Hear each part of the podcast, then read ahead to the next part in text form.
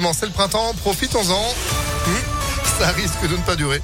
Ah non, mais ça va pas durer. On voit tous en détail juste après l'actu de Sandrine Ollier. Bonjour. Bonjour Phil, bonjour à tous. À la une à Lyon, dernier jour de la foire à Eurexpo, une édition euh, des retrouvailles après deux ans d'absence pour cause de crise sanitaire et les visiteurs en tout cas euh, semblent avoir apprécié le retour de cet événement. Ce qu'il y a, c'est qu'on est content d'être revenu parce que quand même, ça fait du bien. C'est toujours plaisant hein, de, de découvrir des exposants les nouveautés. Euh, et puis bon, les, les gens sont très accueillants. Donc à partir de là, euh, l'échange se fait et voilà.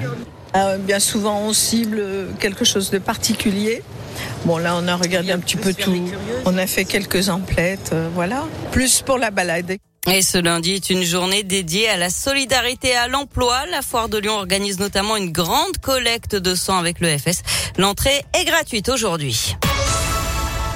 L'actualité, c'est aussi l'ouverture aujourd'hui d'un centre d'accueil pour la protection temporaire des déplacés ukrainiens. Il se situe à Villeurbanne. Il va leur permettre d'avoir accès à toutes les démarches administratives, que ce soit pour l'autorisation provisoire de séjour, pour la santé, les aides sociales ou encore pour la scolarisation des enfants. 400 autorisations de séjour ont déjà été délivrées par la préfecture du Rhône.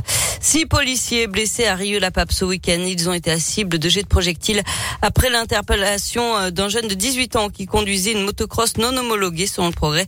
Un autre adolescent de 16 ans a été arrêté.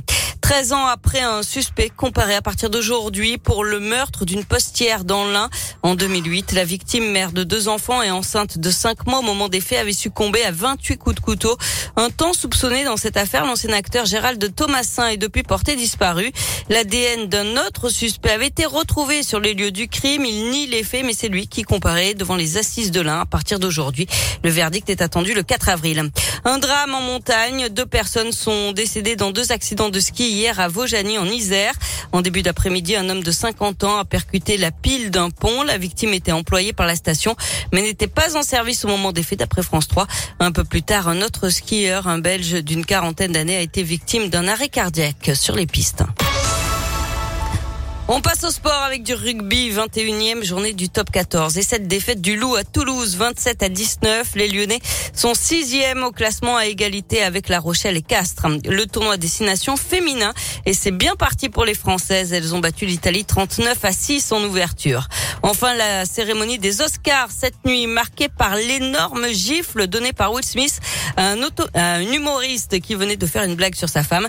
Euh, Will Smith qui s'est excusé ensuite auprès de l'Académie quand il a reçu quelques minutes plus tard l'Oscar du meilleur acteur pour son rôle dans la méthode Williams. Coda a été élu meilleur film, c'est l'adaptation américaine de la famille Bélier. Et puis Encanto, le dernier Disney a été récompensé de l'Oscar du meilleur film d'animation. Mais oui, c'est du Disney.